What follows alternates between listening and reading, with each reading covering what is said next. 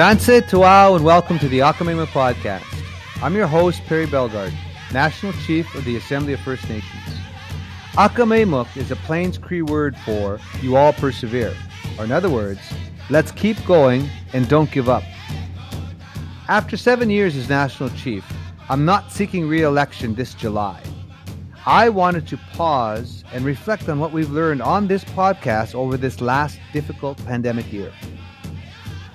As National Chief for the past seven years, and as a longtime First Nations leader, as a husband, father, son, a brother, and community member, one thing that has always inspired me is hope. I'm a big believer in leaving more hope in a room than was there when you entered it. So, in our 50 plus episodes of Ahkameyimok, no matter how difficult the conversation, I always ended with this question What brings you hope? The answers were often inspiring, and I want to share some of my favorites with you all. I hope you enjoy them. Chief Willie Littlechild, Cree leader, former member of parliament, former Truth and Reconciliation Commissioner, and he's an international Indigenous rights advocate who played a leading role in the development of the United Nations Declaration on the Rights of Indigenous Peoples. What gives you hope? Well, the instructions of my elders when I began this journey and what they wanted to see come out of the work. I guess the energy was the ah, akamemo, akamemo, ah, keep trying and keep trying. I've seen the loss of hope in our people. So sometimes I say to chiefs, ah, akamemo tan, let's practice the politics of hope. Let's give our children a hopeful future. It's the effort and the joy of trying hard as you can or harder than you can sometimes to work for our people that drives you and that gives you hope that one of these days we will see that success. That gives me hope. Dr. Lorna Wanostsa Williams, Walking in Peace, one of Canada's leading experts on the promotion and restoration of Indigenous culture and language. What can you say to our listeners to provide hope? What gives you hope as an individual, as an elder, as a teacher, as a role model for us? I'm in a very privileged place that I'm connected to and in communication with people, not just in British Columbia, but across the country and around the world. You know, so I hear the stories that they tell me about the work they're doing with our languages. And I know that we're okay. You know, when I think about I was at the university, you know, at a degree granting ceremony. This was before COVID. And I was sitting there and there was a young family and they were speaking, uh, you know, they were speaking their language. And it was the, the young man was in a, was graduating our, from our master's degree in Indigenous language revitalization. And his story was there was no no more no speakers of his language in his community. No more. He decided that he was going to learn his language and he set that up. He set about to do that and when he married he told his wife that she would have to learn the language and their children would hear that language first and so here, here he was now graduating with a master's degree, and their entire family spoke their language. He brought that language back alive, you know, for his people. That gives me hope. William Prince, award winning country music star from Peguis First Nation, Treaty 1 territory Manitoba. Well, uh, it's easy to draw on the fact that um, my hope always has always come from the same source, and that's my son, my partner, um, my inspiring family that I get to be with here. My um, my son learned to ride a bike this year. That's one of the highlights of 2020. My nieces are learning piano. My sister is still attending school and working in a hospital on the front line. My brother-in-law grows in his business aspirations. My mom is still loving and one of the greatest people that I could know. And I see now, I'm hopeful in the fact that there are young people out there who are more fired up than ever to document injustice, call it out, and that this this old way is dead. This old way of ignorance and letting things lie just because they have and can is no longer what we're going to take and stand for. I'm happy and excited for the future of developing conversations.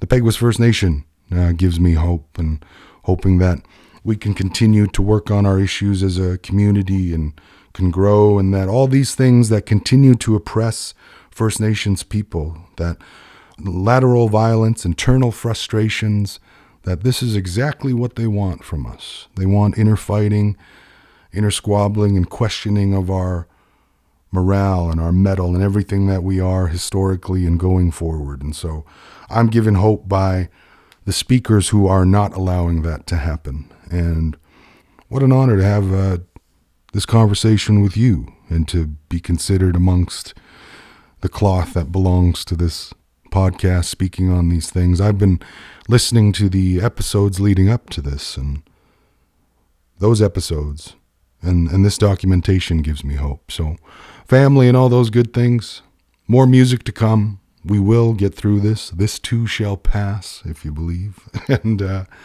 yeah. Brian Mulroney, 18th Prime Minister of Canada from 1984 to 1993. Well, what gives me hope is the magnificence of our citizenship and the achievements, the great achievements of Canada uh, as a civilized, uh, thoughtful, generous nation uh, over 153 years.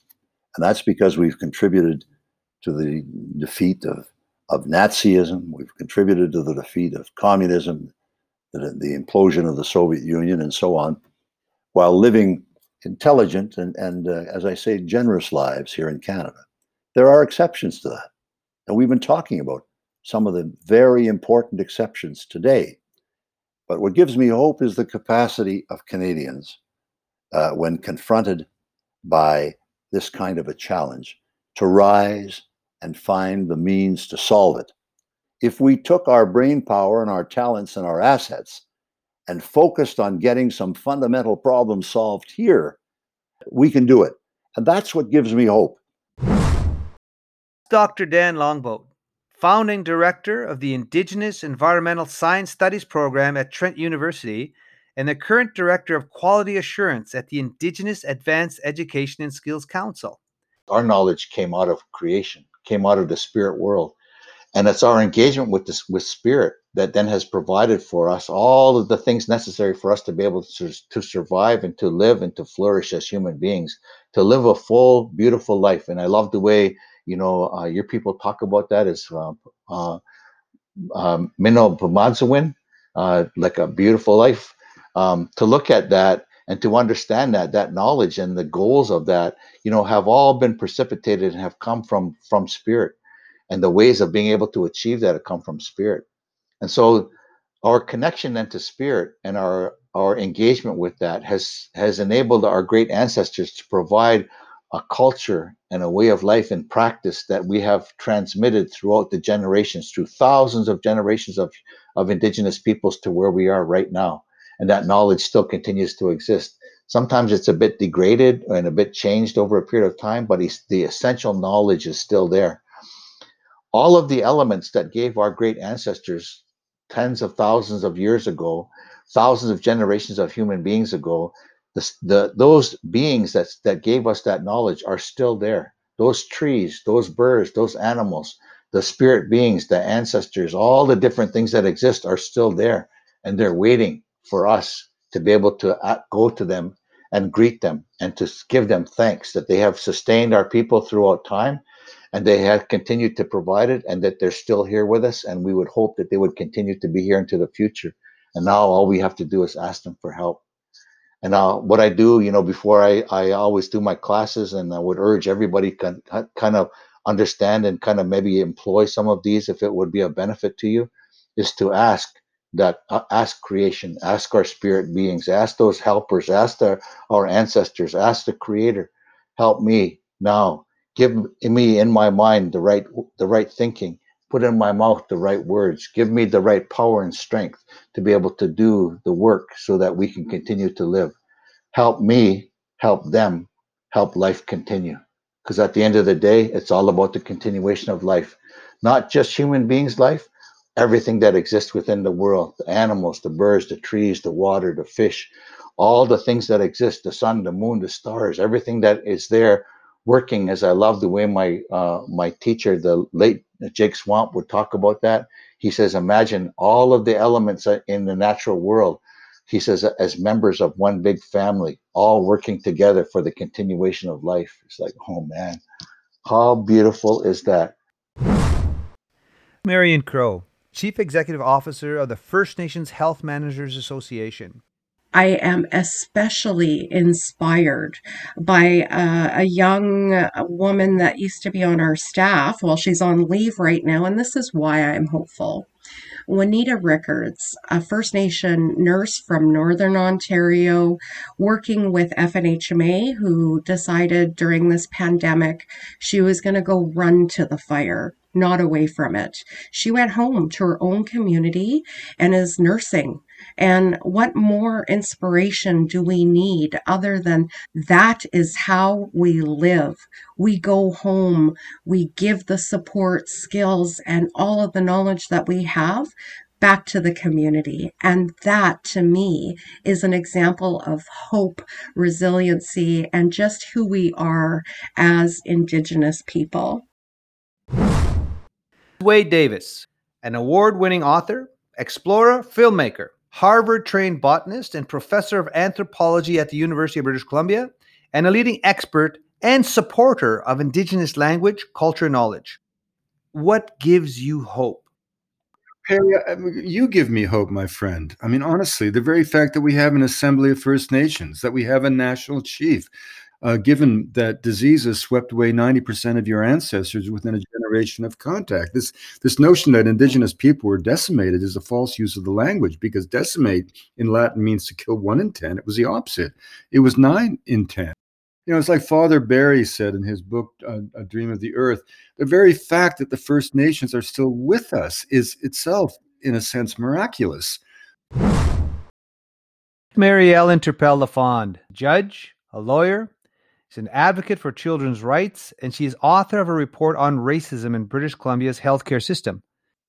So, what gives me a lot of hope is how I've been seeing in real time this UN declaration that people think it's some abstract thing for lawyers or whatever, but it's so fundamentally helpful when people in the system understand discrimination. They have this like putting on a new set of glasses, they see it differently, and suddenly everything's easy right? So uh, what I find really hopeful is if we really embraced that commitment to ending discrimination, implementing the declaration, if health professionals got trained and in the health system we had good training to understand why are these, you know, articles in this declaration so important? Why are we implementing it? Because it allows us to deal with racism. Yes, we have to deal with lands and territories and many, many other issues as well and you know free prior informed consent is really important absolutely i'm I, I it's like it's but so much information so much chatter has been on that as opposed to hey don't you want to end racism like this is a yeah. great tool so what gives me really big hope is this has been been in BC. I hope it spreads. I hope nationally we do have a, a federal UNDRIP legislation. The UN Declaration is implemented. I do hope that means Canada changes the National Health Act and puts a commitment to anti racism in there. I see how easy it is once you start down that path, like how easy it is.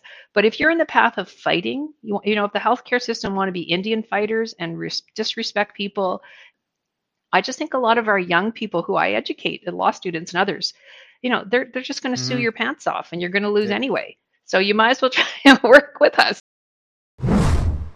Jagmeet Singh, leader of the federal New Democratic Party. Young people give me hope. When you go anywhere across this country, when you speak to young people and see how much they care, you know, I've met with young kids who've never met an Indigenous uh, person or have never gone to an Indigenous reserve or First Nations reserve, and they care. They say, why is it in our country that they don't have clean drinking water? When I see young kids raise this, who've never been exposed to it directly, but just care because they've got compassion, it's it reminds me that there is so much potential that for us to to make a difference. When I see people, uh, you know, thousands of young people take to the streets and say, we want to see changes to protect our environment. Uh, I'm inspired by that, and, and it gives me a lot of hope. Bobbie Jo Greenland Morgan, Grand Chief and President of the Gwich'in Tribal Council. I had hope when and encouragement when I seen how our people in our communities, our ch- local chiefs and and leadership in the communities, how they worked together uh, as soon as things were declared a pandemic in March. Um, the community response plans. You know, it's like it was so great to see like all these uh, important things. Sometimes with politics, you see these things, this disagreements, and all these things I, you know very well. Everything was just put aside, and the importance of taking care of the people, community response, people were working together. That really gave me hope because I was thinking, okay, this is what this is who we are. We're not all that political white man government style of doing things. This is who we are, and and the, my point I'm getting at here is this pandemic experience also made a lot of us um, reaffirm why this we need to protect the caribou.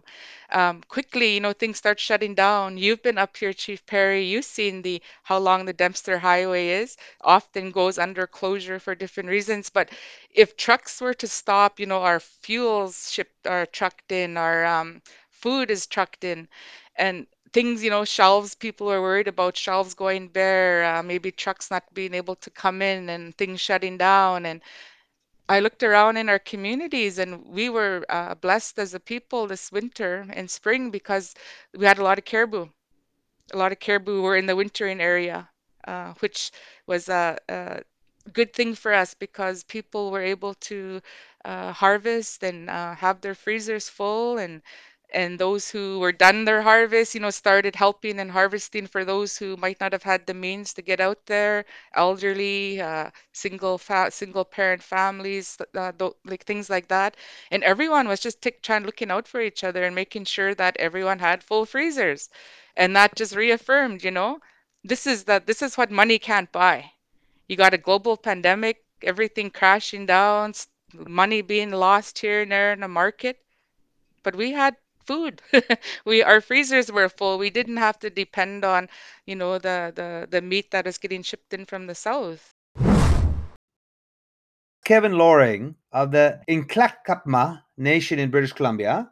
He's the artistic director of the Indigenous Theatre at the National Arts Centre in Ottawa there's so much strife and and and change and uh, and stuff that's going on. And I think it's a really transformative moment right now, and I think that we have an opportunity to really look at the institutions, uh, not just the cultural institutions, but all of our institutions, and to really examine and say, you know what, these institutions were created in the last century right they were built in the last century or and now we're in this new century and these old institutions are not actually uh, functioning in the way in which the society needs them to. And now it's time, I think, to go back to all these institutions and do a total like reboot. What is it? What is what does it mean to to exist in this century with these values and this set of uh, priorities versus the old century's priorities? I think we're you know we're in you know, 20 years into a new century, and and I still feel like we're in the post World War II hangover still. I think now we're in a new century. We need to re-examine those institutions, and I think that we need to indigenize them. I think that every single one of the federal institutions in the country should have like an indigenous co- understanding and component to them, indigenous people working in them.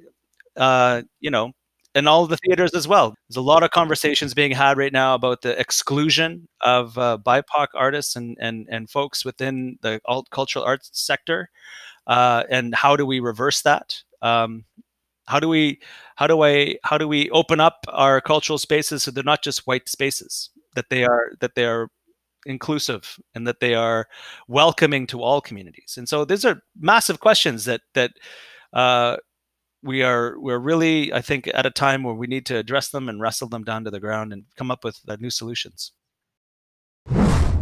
Elder wilfred buck. He's one of the leading first nations astronomy and star lore experts and he's a proud member of the Opaskwayak Cree Nation, Treaty 5 territory in Manitoba. Well, the thing that gives me hope is the young people, their willingness to learn. their willingness to, to, to, question, of course, question the authority of uh, the educational institutions, question the authority of the church, and even even question the authority of government and, and not take it so willingly. To question why, and uh, their willingness to uh, to go back to ceremony, to find their roots, and then from there slowly work from there into adjusting their perspective to make our people more more powerful, more strong. Because uh, that was given to us a long time ago. There's a constellation in the sky called the Male. The male with a sturgeon, and he swims in the Milky Way. Achak, CP. The river of spirits. And one, his nose touches one side of the Milky Way, and his tail touches the other side of the Milky Way. And he swims. And, and we're told that where that sturgeon swims, that's the present. And where his nose touches, that's the future. And where his tail touches, that's the past. There's 13 stars to make up that constellation, but there's seven main ones. And those seven main ones represent generations. And we, right now in the present, swimming in that Milky Way, we're right in the center of those seven. So there's three ahead of us and there's three behind us. So of course behind us are our parents, our grandparents, and our great grandparents. And in front of us are our children, our grandchildren, and our great grandchildren. So the two extremes, the great grandchildren and the great grandparents, of course, we call them tapan, the ones that tie together. So one ties together the future, our, our great grandchildren, and our great grandparents tie together the past. In the center, our, us is our job to continue to pass on the knowledge that was sent down to us. And if we want those people in the future to be strong, to be proud, to be strong, to be understanding, to be kind, to be loving, then the, the message that we were given, we have to send on to the ones in front of us so they can take into the future to people we don't know. So that's part of our job, and that's the job of our, our children and our grandchildren. Canadian Senator Kim Pate, an internationally recognized expert in the area of legal and prison reform. I've always been a hopeful person, and otherwise I probably wouldn't be doing this. And I do think that this pandemic has, you know, many of us knew the all of these issues before the pandemic, but one of the things that has really struck me is the revealing of the racism and the economic inequality and the health inequality that people can't ignore anymore. People who said that, you know, it didn't exist before uh, can't ignore it now. Can't ignore how we undervalued people who care for other people, whether it's in care homes, in schools, uh, the you know the elderly, children uh, those with disabilities. And so I actually think the way people have risen to the occasion is something that gives me great hope now. And the you know my my worry is that the government will not take the bold action that they can and they should. And it reminds me of the time when uh, Medicare and some of these other processes were introduced. I think we we have the resources to ensure that every person in this country is fed, clothed, housed, and educated. And if we actually reallocated the resources to ensure that people were properly taken care of, we would see two main things. One, we'd see a whole lot happier country and people being able to live and fulfill their own you know ideas of what they want to do people being able to uh, contribute to the community in ways they wanted to.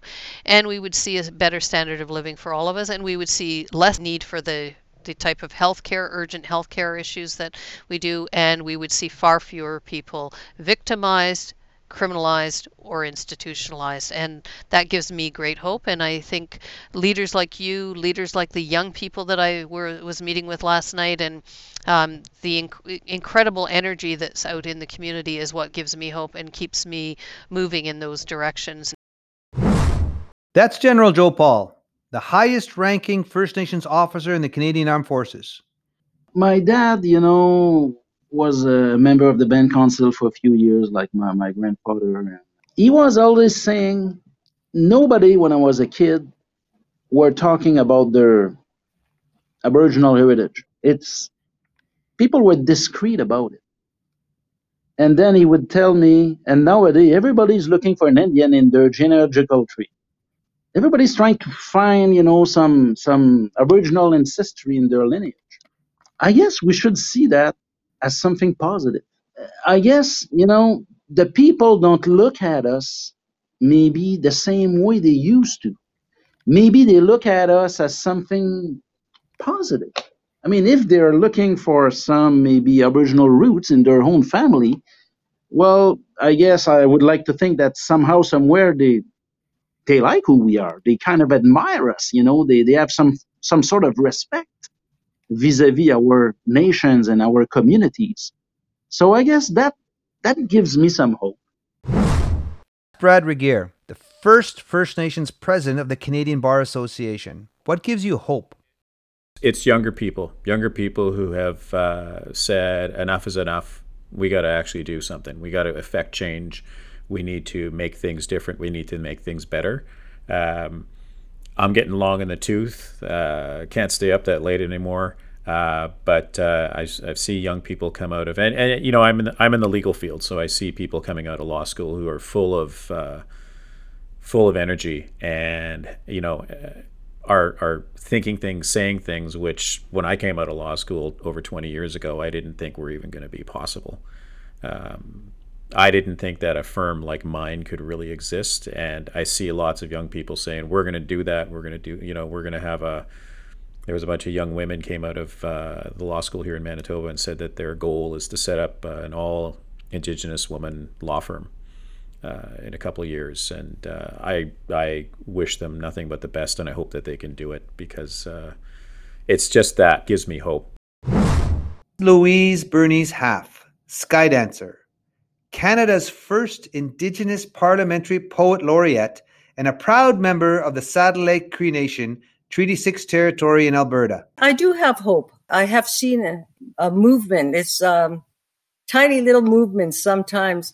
But I think if I can survive 48 years of marriage to a white man and survived his family, where I had to deal with some of that stuff, we can survive anything. And but we also and and need to look at our own racism, our own lateral violence. That exists. There's no doubt about it. I've experienced it. I watch others practicing it, and it's not nice. And we have to learn uh, those beautiful skills that our elders talk about. Those seven grandmothers: kindness, love, respect, humility, humbleness. All of that. All of those grandmothers and they're difficult. It's difficult to somebody to, to respect somebody who's slapping you across the face, you know? Um, it's with their lateral violence. And all, all I can say is Wagutun comes from the dawn and it comes from a place of enlightenment. But that enlightenment sometimes is like a lightning that travels across the sky and strikes we are crooked beings, not in terms of we're thieves and robbers and uh, pe- people like we. We are just wounded beings working toward enlightenment, and we're full of energy. Dr. Alika Lafontaine, the first Indigenous person elected as president of the Canadian Medical Association. What gives me the most hope is that I'm seeing people have a voice you know, there, there was a time, you know, 10, 15 years ago where I couldn't even say the word racism. You know, I, I'd give a presentation on indigenous health and I'd talk about how patients were scared or other things, but I couldn't actually use the word racism because people weren't ready to hear hear that word. And, you know, uh, Ted Quewezance, who, you know, was a past chief over at Keeseekoose First Nation, he, he told me years ago that people who experience trauma are always ready to share their story, but people aren't ready to hear it. And I think we live in an age now where not only are people becoming more comfortable in hearing like the reality of what it means to be an indigenous person, an indigenous patient, um, and to have these struggles, but they're also finding different ways to share those messages. You know, help people to see and experience, um, you know, what they live with day to day in a way that really connects and resonates with them you know, I, I'm I'm very hopeful because I see, you know, youth and elders and leaders across the country who are making a difference every day and who I look to in order to, you know, help me understand where I need to focus in, in the different areas that I have influence. So I, am extremely hopeful moving forward. I think the more that our, our youth uh, live up to the potential that they have, and the more that our elders are able to connect you know the past and the teachings that we need to understand with kind of our live reality today um, I, I, see us being a much more powerful uh, group of nations moving into the future than than we are today, and and that's an extremely hopeful statement. Romeo Saganash. He's a Cree lawyer, a politician, and a leading champion of efforts to get Canada to align its laws with the United Nations Declaration on the Rights of Indigenous Peoples. Our resilience uh, is what give, gives me hope. When I got elected in 2011, the first thing I did in the first day of the House was not to go to my seat, but to go to the clerk's table, which is right in front of the speakers. And I went, I walked up to the clerk and I asked, May I ask my questions in this house in my language? May I do my speeches in this house in my language? The response was, Romeo, as a jurist, you surely know that the official languages in this place, in this country, are English and French. And in 2011, when I was told that, I did not accept that response. So I worked tirelessly over the eight and a half years that I was there um, to achieve that change, to get recognition of Aboriginal languages in in in the House of Commons, um, and it, it took a good seven years to get there. Today, any Indigenous person that wishes to speak their Indigenous language can do so without fighting for that right. So that, that proves to me that we can change these systems to re- so that we can have a rightful place within them if we choose to. Connor Roulette was a key part of Canada's gold medal winning team at the Under 18 World Hockey Championships early this May in Texas. Connor grew up in Winnipeg's North End and is a member of the Misipawistik Cree Nation in Treaty 5 territory, Manitoba. The 18 year old Roulette got five points in seven games at the tournament, earning him a lot of praise and the possibility that he could go in the first round of the next National Hockey League draft. Um, you know, I look at where I am right now. Um, you know how far I've made it just from being a young kid and having all these these dreams and these hopes. And you know I always also look at just the support I've have have had growing up. You know I can just talk all day about support I've had with my my um, my older brother my parents my grandparents. And uh, you know they're just really great people that helped me so far. And I think for me that that gives me a lot of hope. Um, there's so much things that come with that. Um, you know they're they're always cheering me on they're always they always got their smiles on whenever I do something good, and they've always got their smiles on if something ever bad happens. They're just always, you know, they're always lifting me up and they're always, you know, pushing me forward. And um, for me, that's that's you know that's the best hope anyone I think could ask for is when you have that support and you have all that that positive energy coming from such happy people. And you know, that's for me, that's the biggest thing. Um, you know the the love and the support I get from my family and friends it just keeps pushing me going, keeps me going, and um, that that gives me so much hope. Cadmus Delorme. He's chief and a proud member of the Cowessess First Nation, where those 751 unmarked graves were found at the former Marieval Indian Residential School. I bring hope as I look at kids today and I'm like, okay, the past we cannot change. The present is where we're at. I will focus on the future. I will show this world that someone with a braid, that has a cheeky Cree smile once in a while and can throw out some really good res jokes, can walk into any room in this world and not change my attitude of who I am from the reserve, from a First Nation, and they will still accept me as I am because I, I don't want the next generation to have to try prove themselves. I want them to be dreamers. So, you know, I'm inspired for the future because my parents built me to be who I am today.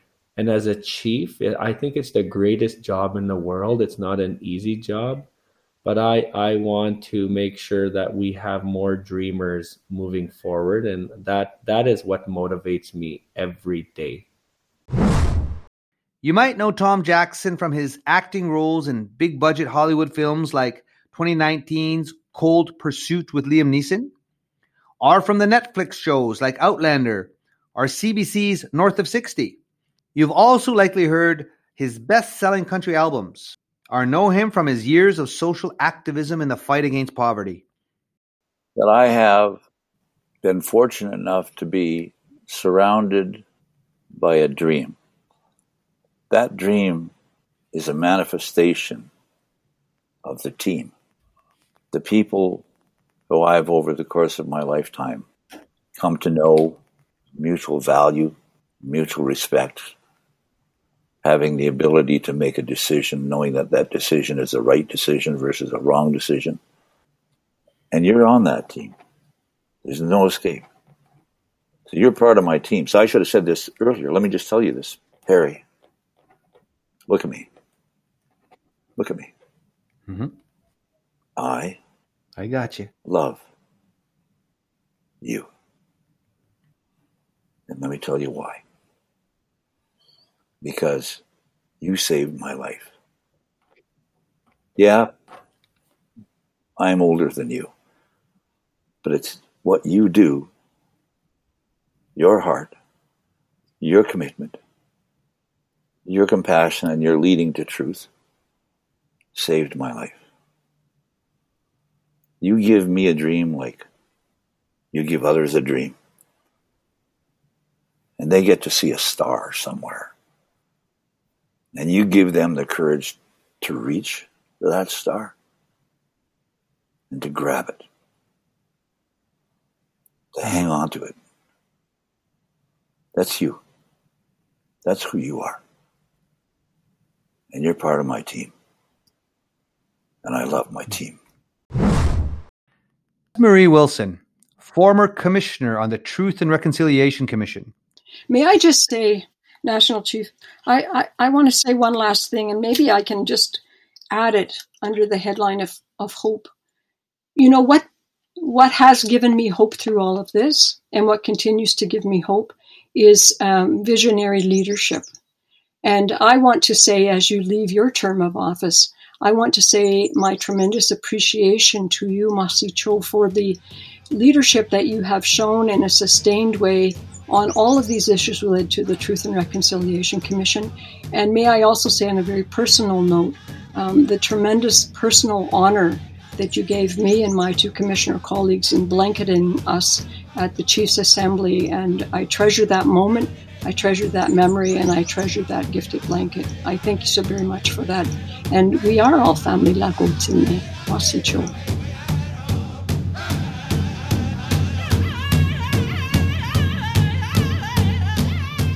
Thanks so much for listening to this special episode on hope. After a break over the summer, we'll be back with new episodes in the fall. We look forward to continuing these conversations with you when we get back. The Ahkameyimok podcast is produced by David McGuffin of Explore Podcast Productions, and our theme music is provided by the Red Dog Singers, Treaty 4 Territory, Southern Saskatchewan. Until next time, I'm Perry Bellegarde, National Chief of the Assembly of First Nations.